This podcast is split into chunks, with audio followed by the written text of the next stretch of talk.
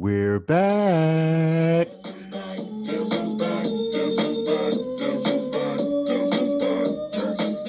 Washington Nationals win the series. Talks of impeachment suck the oxygen out of the room, every room, and Barack Obama speaks. But for how long? All this and more on this week's Three C's in a Pod. In a Pod, a weekly podcast from Provision Advisors. A look at the good, the bad, and the what could be better in the world of communication. Welcome, ladies and gentlemen. I'm your host, Bashan Mann, and with me on the show, as always, are Chris Savello and John Schofield. And we thank you for joining us this week on this, our season two premiere of Three in a Pod. Gentlemen, it's great to be back. We really appreciated the great feedback on season one and all the words of encouragement, so let's keep this ball rolling. For more of the provision conversation, follow us on Twitter and give us your thoughts at ProV Advisors. That's P R O V Advisors. Or you can check us out on the web www.provisionadvisors.net. As always, we look forward to hearing from you. All right, folks, let's jump into today's show with Rearview Mirror. Look, there's only one topic on the minds of the folks here in the Washington, D.C. area, and that is the world champion Washington Nationals. This was an exciting World Series, one for the ages, goes down in the history books with countless storylines and connections to communications. And that's what we will hit on in our first segment. To start it off, John, what grabbed your attention? Number one, congrats to the Washington Nationals. The bitter Orioles fan in me can cannot help feel just bitter about their success, like any good Orioles fan. Uh, but beyond that, I would say the the series itself was fantastic uh, in terms of a demonstration of athletic ability. Um, it went seven games. That's great for MLB. Uh, the ratings are through the roof.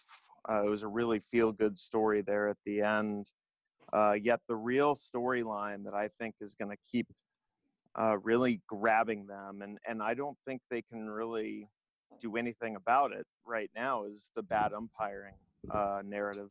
Yes, Uh, yes. It, it was dominant throughout. It was talked about last night. They even talked about how, you know, the dude who was uh, umpiring home plate last night was specifically picked because he had the best rating uh, based on like the video reviews of umpires over the year. Mhm. Um, they, they are obviously very, very uh, concerned about this. The the bad call up the first baseline on Trea Turner, the balls and strikes, uh, the the very quizzical review of that Trea Turner play. Just over um, 10 minutes, yeah. Yeah, so I think I think as they go forward, um, they're going to have to really figure something out here because I don't think I, as someone who played baseball, uh, can ever really stomach the idea of a robot calling balls and strikes. And I know Not at all. The three of us have talked about this, and I, I even think Chris is in favor of it, but I'll let him defend that position himself. But uh, it, it they have to do something. They have to do something to. I don't know how you how you weave that uh, in terms of hey errors are are a part of the game. It's a game of inches, centimeters, really close calls. You know, having the human element in it makes it more interesting. Well, that's that's a hard narrative to keep on someone if they think the umpires cost them a game. So that's what they really have to handle messaging wise coming out of what I thought was a very successful World Series. Thanks, John. Chris, how about you? I do think that uh, robot umps is a good idea. Um, I, I think it works in tennis for the most part, um, and, and I, I don't think it would be too big a stretch uh, to to get there. I mean, that's kind of one of the areas that uh, I guess I'm not a purist uh, in, and and probably am a minority opinion. Al- Although it, was uh, funny as you watched uh, the comments on Twitter over the last several uh, nights um, I think maybe more and more people are at least willing to consider it. Uh, not sure how many are actually r- real fans or influential in the conversation, but I do think it's worth uh, considering. Just given, as John, as you mentioned, just given the problems, uh, the perceived problems that there um, that there were with with the umpiring, especially on balls and strikes. But for me, um, I, I broke it down into three things that really caught my attention Okay. the one was just kind of what this means for DC. Um, it was um, really interesting. Uh, you know, the three of us went to a number of games uh, from the wild card uh, up through the World Series. Mhm. I thought the district handled it very well. Um, I mean, you, you know, there are small things here and there, um, but I mean, as somebody that lives in the suburbs of DC and selectively calls DC my home, I, I was pretty proud of how the city handled it, how the fans handled it, and like John, um, feel really happy for Nationals fans. Um, not a Nationals fan, I, I, absolutely jumped on the bandwagon um, as it was hard not to. Uh, somebody that lives around here, but my first point would be, you know, kudos to the city. Uh, I thought they did a good job throughout. The second thing is, I was really struck, as um, I think a lot of people were, by um, the significance of the road team performance uh, in uh, in each of those games. So historic, even right? Yeah, first time ever that um, every game was won on the road. I, I, don't know what that means, except that it is a pretty interesting uh, storyline um, and kind of flies in the face of this idea of the need for home field advantage and right. um, almost to the point where you handicap teams based on where the games are being played and uh, both the nationals and the astros showed that it, uh, it, it didn't really matter. And then the third point was um, i kind of felt like this was a respite from politics in some ways. I mean it gave you something to feel good about um, whether you're an Astros fan, whether you're a Nats fan, or just enjoy baseball. I mean, for a couple hours a night, maybe save for Game Five. Um, exactly. You know that the president was at and was booed, but in the other games, I felt like it was a relief. It was kind of fun to argue with people on social media about something other than politics, and it not be so um, hate filled and uh, you know people not being uh, you know their feelings being hurt so easy. I mean you could kind of jaw back and forth with people. So now it's back to to normal here uh, in, in this town and everybody will be consumed with politics and we'll talk about that in the next segment. But uh, i enjoyed the the relief yeah i have to say um, and thank you to the, to you both for uh, for your comments there. As someone who lives in southeast dc um, my vantage point uh, a couple of things I'll look at, uh, especially from a communication standpoint, is how is how the Nationals actually were able to, uh, as an organization, take certain elements like hashtag Stay in the fight, um, and then and then sort of make little adjustments to it as the uh, as the series as each series went on, as the uh, from the wild card all the way uh, through to the World Series, and then that just became something uh, that they used to uh, generate energy uh, in and around the region. Uh, to see people uh, just more and more of um, preponderance for people wearing DC hats, you know, the curly W, um, what you saw people wearing shirts, it just started to pop up all over the city as you as you drove around or walked around the city as the as the series went on. Uh, it was interesting to watch, you know, Chris, as you mentioned, uh, the three of us went to several games uh, throughout the, uh, the, the postseason there, uh, and to see the, uh, the energy around the ballpark, to uh, just more and more foot traffic, people just wanting to be in and around uh, the stadium. and then it was, it was, I, I attended game three, the first home game here in Washington, D.C., and it was almost as if even though the um, you know everyone from DDOT, uh, the mayor's office, uh, Public Works, the Nationals, uh, Metropolitan Police Department, everyone handled themselves um, very well, but there was almost a bit of dare I say shock. Um, can you? A lot of people just can you believe it? Can you believe this is a World Series that we're celebrating here uh, in Washington D.C. that we're that we're hosting, that we're putting on. The um, the night of uh, the win against St. Louis, uh, the bars in that area, in that immediate area in Southeast, didn't even know how long they would stay open. Um, and and there's there's got to be you know there's well over a dozen uh, eateries and bars uh, in that in that area now uh, that are virtually brand new, and they didn't even you know just throw the rule book out the window. Uh, we're here as long as these fans are here. so it was it was interesting to you know to see that energy to uh, to feel it uh, reverberate uh, throughout the city. Uh, and and look, I, I was out there myself. Uh, I was uh, happy to be in it, even as someone who is is not a born and raised Nationals fan. but this is where my daughters were born, and they have a rooting interest in the team. So it was good to watch. It was good to see. and of course, you know, uh, our friend and full disclosure, uh, the entertainment director Tom, Tom Davis. Uh, really happy for him and his team uh, for the show that they put on there for the fan experience. I think that's something that we all uh, that we all enjoy when we go to a game. So yeah, kudos to the Nationals organization uh, and to the DMV area.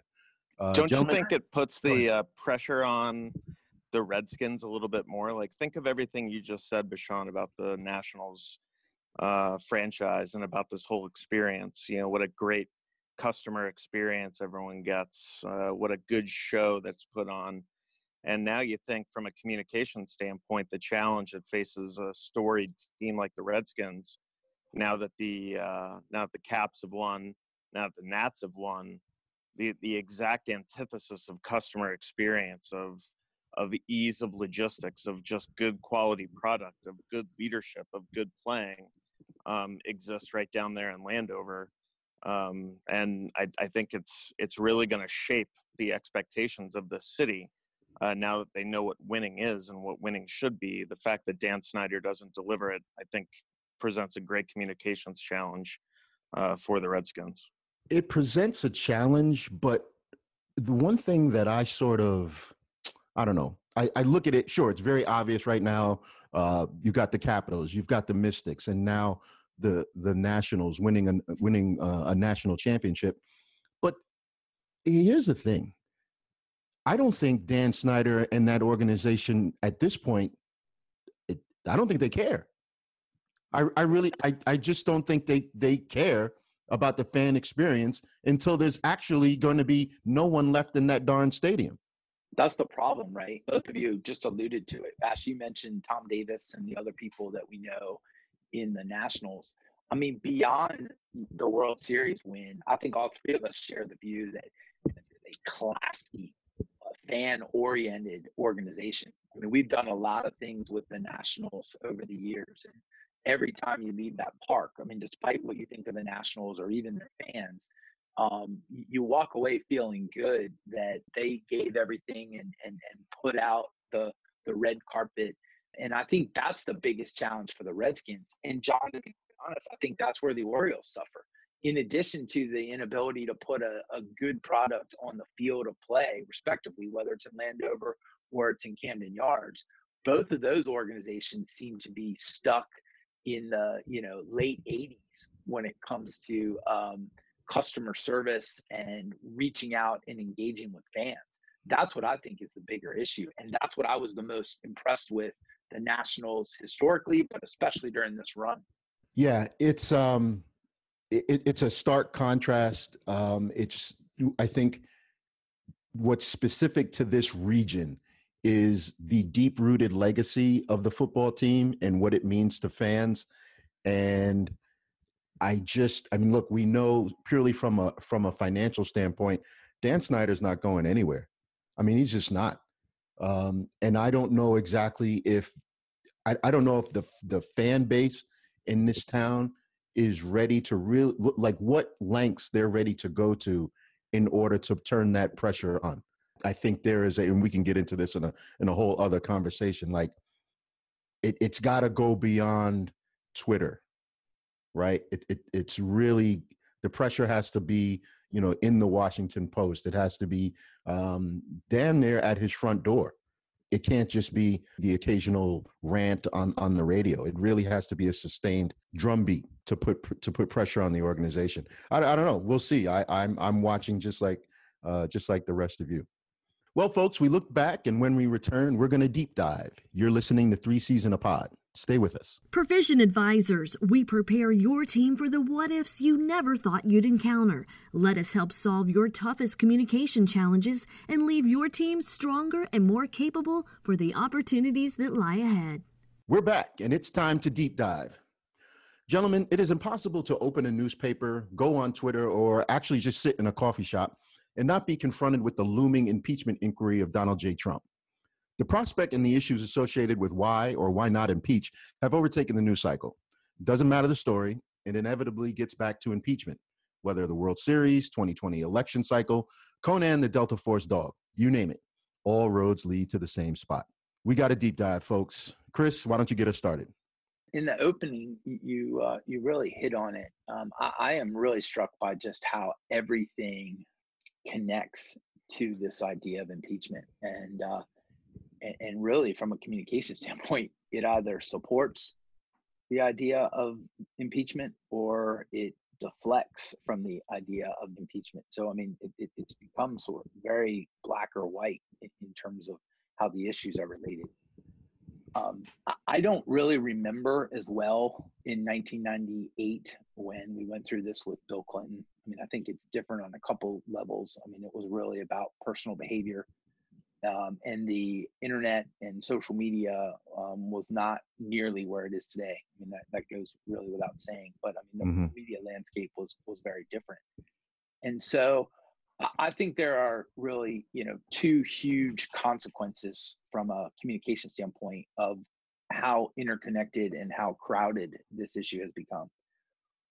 One, I think that um, we're missing out on a lot of really important news um, I think the 2020 elections and the nuance that we talked about um, at the beginning of the summer, and I think it's been drowned out.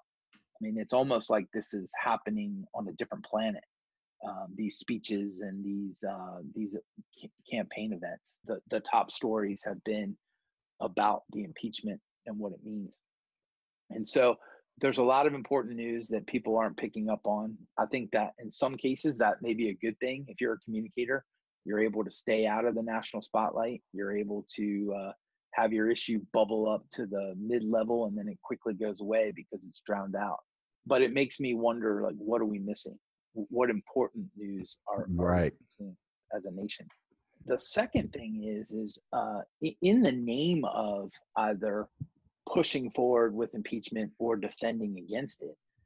I just I really feel like our national values are uh, are are under attack, um, and whether that's um, diminishing or making fun of a lieutenant colonel uh, because of his sense of service and his sense of obligation, mm-hmm. um, or whether it's you know pushing a newly elected member of Congress out of office w- without the due process that members have historically been entitled to.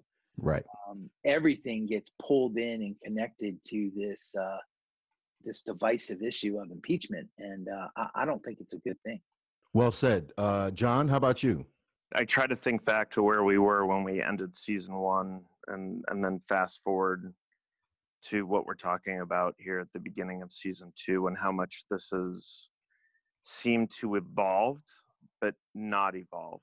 Um, it, right. it, it's like the storylines are a little bit different but the vitriol is still the same. Um, you know it, yes it's impeachment now. Back when we ended season one it was the mueller report. It just feels like this very bizarre sense of deja vu all over again. And it's obviously very disappointing to me. I've I've been very vocal about my personal views um, regarding this current administration. It, it's just very interesting to to Chris's point, and I don't want to come off sounding like Cory Booker here, where you know, and we can talk about the messaging of Cory Booker if there was any time without impeachment, you know, but his his new tact of saying, hey, we have to stop attacking each other. We have to bring stability back into play. Um, it just it just doesn't exist, and it started. It it really started with the Trump administration. This very bizarre crossing of lines. This very hey, this is a taboo. You don't ever do this until the Trump administration basically walked all over it. And now it's like this discordant, very very hate filled narrative and relationship um, just exists all the time now amongst everything. Um, it's way too easy and way too ignorant for me to like just attribute that to the rise of Trumpism. But but the the origins behind Trumpism, I believe, are are probably a little bit more um, at play here. So as we go through the impeachment inquiry, I just I don't know where it's going to end up. It certainly looks like it has to end up with something, particularly with the revealing of the lieutenant colonel's role in this whole thing. But uh, I I just can't I can't see how our national reputation survives this. whether he gets impeached or not. And and I almost am at the point where I care more about our national reputation than than I do for for what happens to the president. Um, and and that might sound like a cop out, but that's kind of where it is. Understood. Points taken, gentlemen. Uh, if, I think for me, you have to you have to look even if it's really small. You you look through the darkness of that tunnel, and there's a little bit of light out there, and we just got to all keep walking towards it. Does that sound Pollyannish? All right, fine, no problem. We are angry. We are frustrated. Uh, we are all angry and frustrated together. So I'm going to step out on some faith that if we keep our ideals intact, that I want uh, what's best for my neighbor, that I want what's best for the two of you in your families, uh, that if I keep that at the forefront, there is going to be uh, an arrival to that to that light. All right, a little preachy. I, I, I get it. But what else do we have? I mean, what else do we have? We it's it's either we're all to d- destroy one another um or, or or we get we get through it. I sure, John, our, our national reputation uh, is going to be is going to be sullied. I, look, it's it's not the first time. It's not the last time. Uh, we we have to always strive uh, to be better uh, in in all things that we do. Um, I think it's going to take some monumental moves, some monumental lifts, and I don't know. Look at the news out of Twitter just just yesterday with the the ending of political ads something i don't know if you you look at that as a big thing or a small thing but that's what i mean by a monumental move a, a collective move of conscience hey look we have to do better no matter which side you are on so let's lift up and pull together and say look we're not going to do this anymore let's cut this out of the uh, out of the discourse, out of the out, out of the uh, the mo, uh, the modus operandi. All right, let's move together uh, towards that towards that light at the end of this tunnel that we're all in right now, and we're all in it. We're all in it. I have to hold myself accountable for things I put out there on social media in anger and frustration, and and at some point sit with myself and say, well, what is that doing?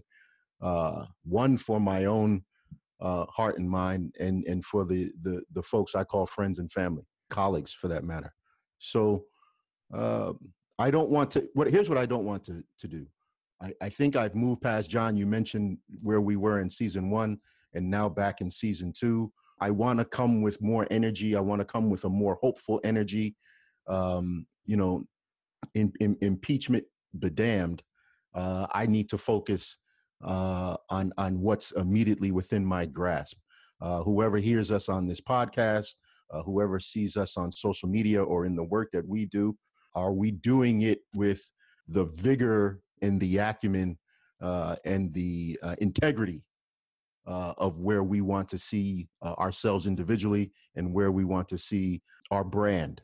I'm gonna watch your Twitter feed though and remind you of of of this very mature and optimistic monologue that you just delivered. I'm going to hold yeah. you accountable. Yeah, and and you know what? You know what's um please do. And I'm to I'm to get to this and on the horizon uh, in something that I discussed yesterday uh with with a different group of folks.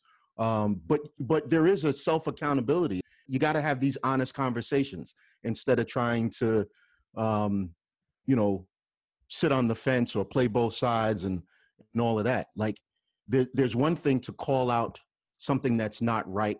Uh, it's another thing to try and throw to throw zingers, but you need to say to yourself, and, and I need to look at myself in the mirror and say, what is it? What is it doing? So there is being uh, cheeky and humorous, and then there is trying to dump on a particular situation uh, when it's when it's rather unnecessary. Uh, so so yes, I, I do need to uh, to hold my own self accountable. Well, the uphill battle that you face and that we all face in this is is basically encapsulated on on Cory Booker's appearance on The View yesterday, where he basically did it in more of like a Newark sort of politician way, uh, what you just said, a, a, lot more centered on what he wants to do to fix America.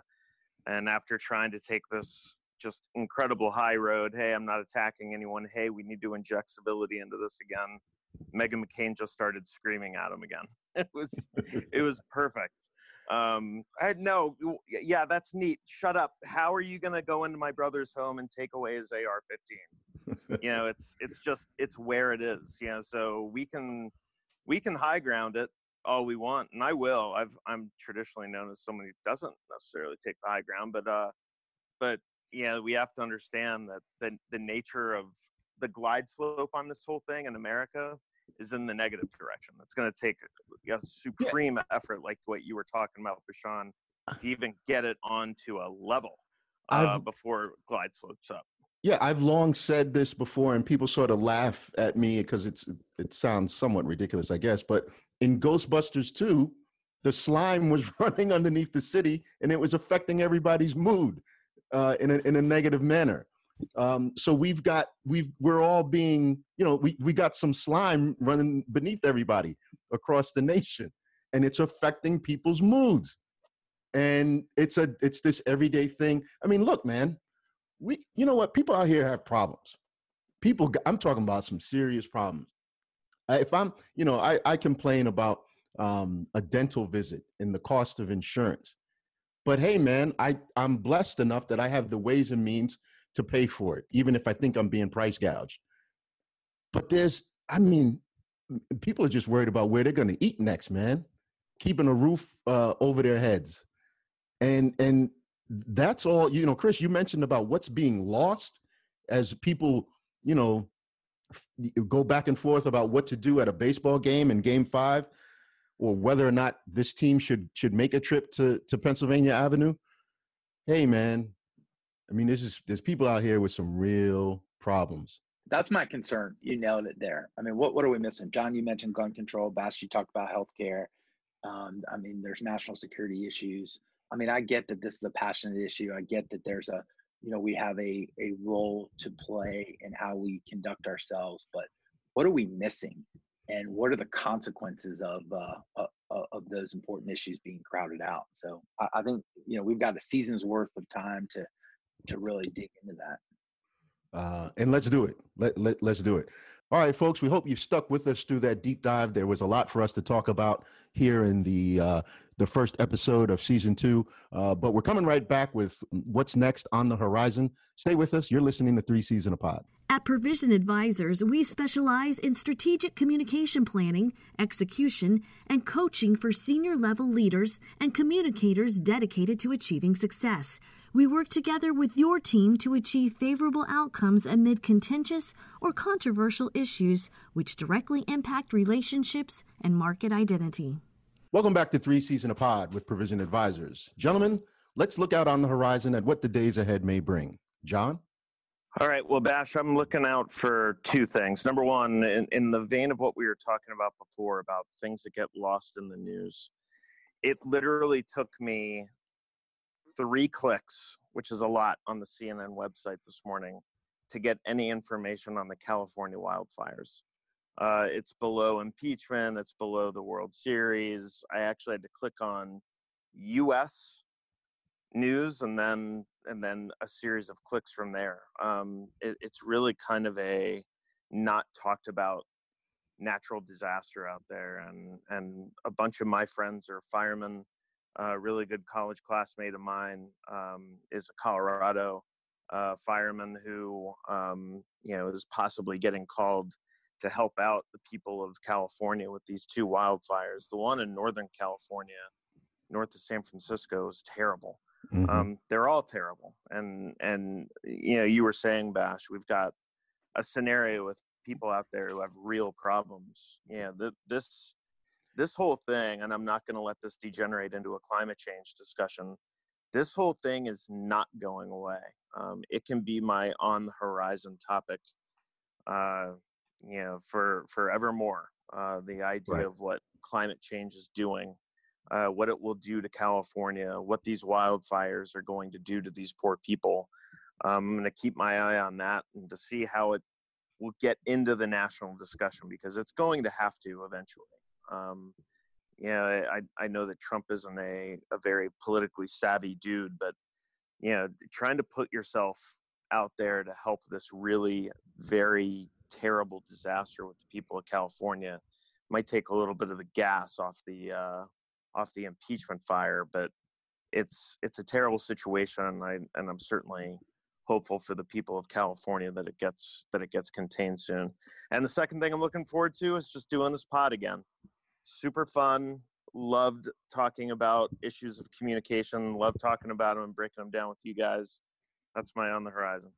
Righteous. John, uh, you know, maybe in a future episode we could talk about climate change. I, am not familiar with what you're talking about. I've, I've, never heard of climate change. So it would be, it would be, a lot of people call it fake news. There's some deep fake videos I can show you. Um, yeah, it's a, uh, I would love it's a discussion topic. It's like Bitcoin. Right, right. I would love to hear the science behind it. Thanks, John. Chris? Hey, so mine is not nearly as highbrow as John's. Um, I am going to watch how the NCAA uh, handles their decision to allow athletes uh, to receive compensation uh, for their own likeness. So this mm-hmm. was uh, following up on the California law and the threat by other states to enact similar laws. The NCAA made a decision this week um, really taking the first step to allow um, athletes to receive compensation. So think, you know, if an athlete's on the cover of the video game, or if they're, um, you know, potentially it opens it up for, I, I think, for um, athletic endorsements and things like that. So, you know, up till now, if their picture was taken or a piece of video was used in a commercial or whatever, um, they, uh, they they would not have received compensation. And so the NCAA made the decision, but like a lot of um, tough decisions that communicators face, sort of the first decision and communicating that first decision is the easiest. And so now the devil will be in the details for the NCAA. Um, they've got to make sure that it doesn't take too long. Um, I think they prudently gave themselves some time the California law doesn't take place, uh, doesn't um, go into effect until 2023. The NCAA said, I think that they would have uh, that their decision would go into effect in 2021. Um, but what happens from a um, from a logistics and from a communication standpoint between now and then will be very important. Um, this is a victory for sure for the NCAA and for athletes. Um, can they continue to keep the progress going so that they don't sacrifice that victory? So little bit of a long answer, but that that's what I'm uh, going to watch over the next couple weeks. No, Chris, definitely, and a uh, a special shout out to Ed O'Bannon of UCLA uh, for actually getting that ball rolling uh, so many years ago. Uh, so yeah, we'll stay tuned to see where that goes. Gentlemen, former President Barack Obama, in an event at his Obama Foundation just this past Tuesday, raised a few eyebrows, got some people thinking with a quote he offered. I'm going to read just a little piece of it here. Quote, this idea of purity and you're never compromised and you're always politically woke and all that stuff. You should get over that quickly. The world is messy. There are ambiguities. People who do really good stuff have flaws. People who you are fighting may love their kids and share th- certain things with you. The president continued Among young people, particularly on college campuses, where there's this sense that the way for me making change is to be as judgmental as possible about other people, and that's enough. Obama continued, that's not activism. That's not bringing about change. If all you're doing is casting stones, you're probably not going to get that far. That's easy to do. End quote. And there was more in his speech uh, on Tuesday. But just what the former president was talking about there is what we were discussing previously in deep dive. This uh, rush to cast judgment go to the negative a little bit of the cancel culture uh, sort of an all or nothing uh, in our discourse. And that's just not going to get us anywhere. We see where it's gotten us over the past two to three years. And we're still sitting here in the same space missing out on things not growing not evolving. So, as I said earlier uh, to my colleagues uh, and, and, and said out loud to anyone who's listening, I need to hold myself accountable. My children are watching. I have a 10 year old and a 12 year old. My family is watching me. And I need to be able to look in the mirror and say that I'm doing the best I can to better the environment that I'm in. Is that an uphill battle? Will I get it wrong some days? Yes. We're human and we're going to make mistakes. But like I said, we're all in this together. All right. There is no earth number two. This is what we've got. So I ask you, what are we going to do with it? Folks, we really appreciate you sticking with us. We're glad to be back for season two. We want to hear from you. We want your feedback. Please look to our Twitter page, follow us, let us know what you think out there. And until next week, be good, be safe, and be better than yesterday. Thank you for listening to Three C's in a Pod. Have a great week.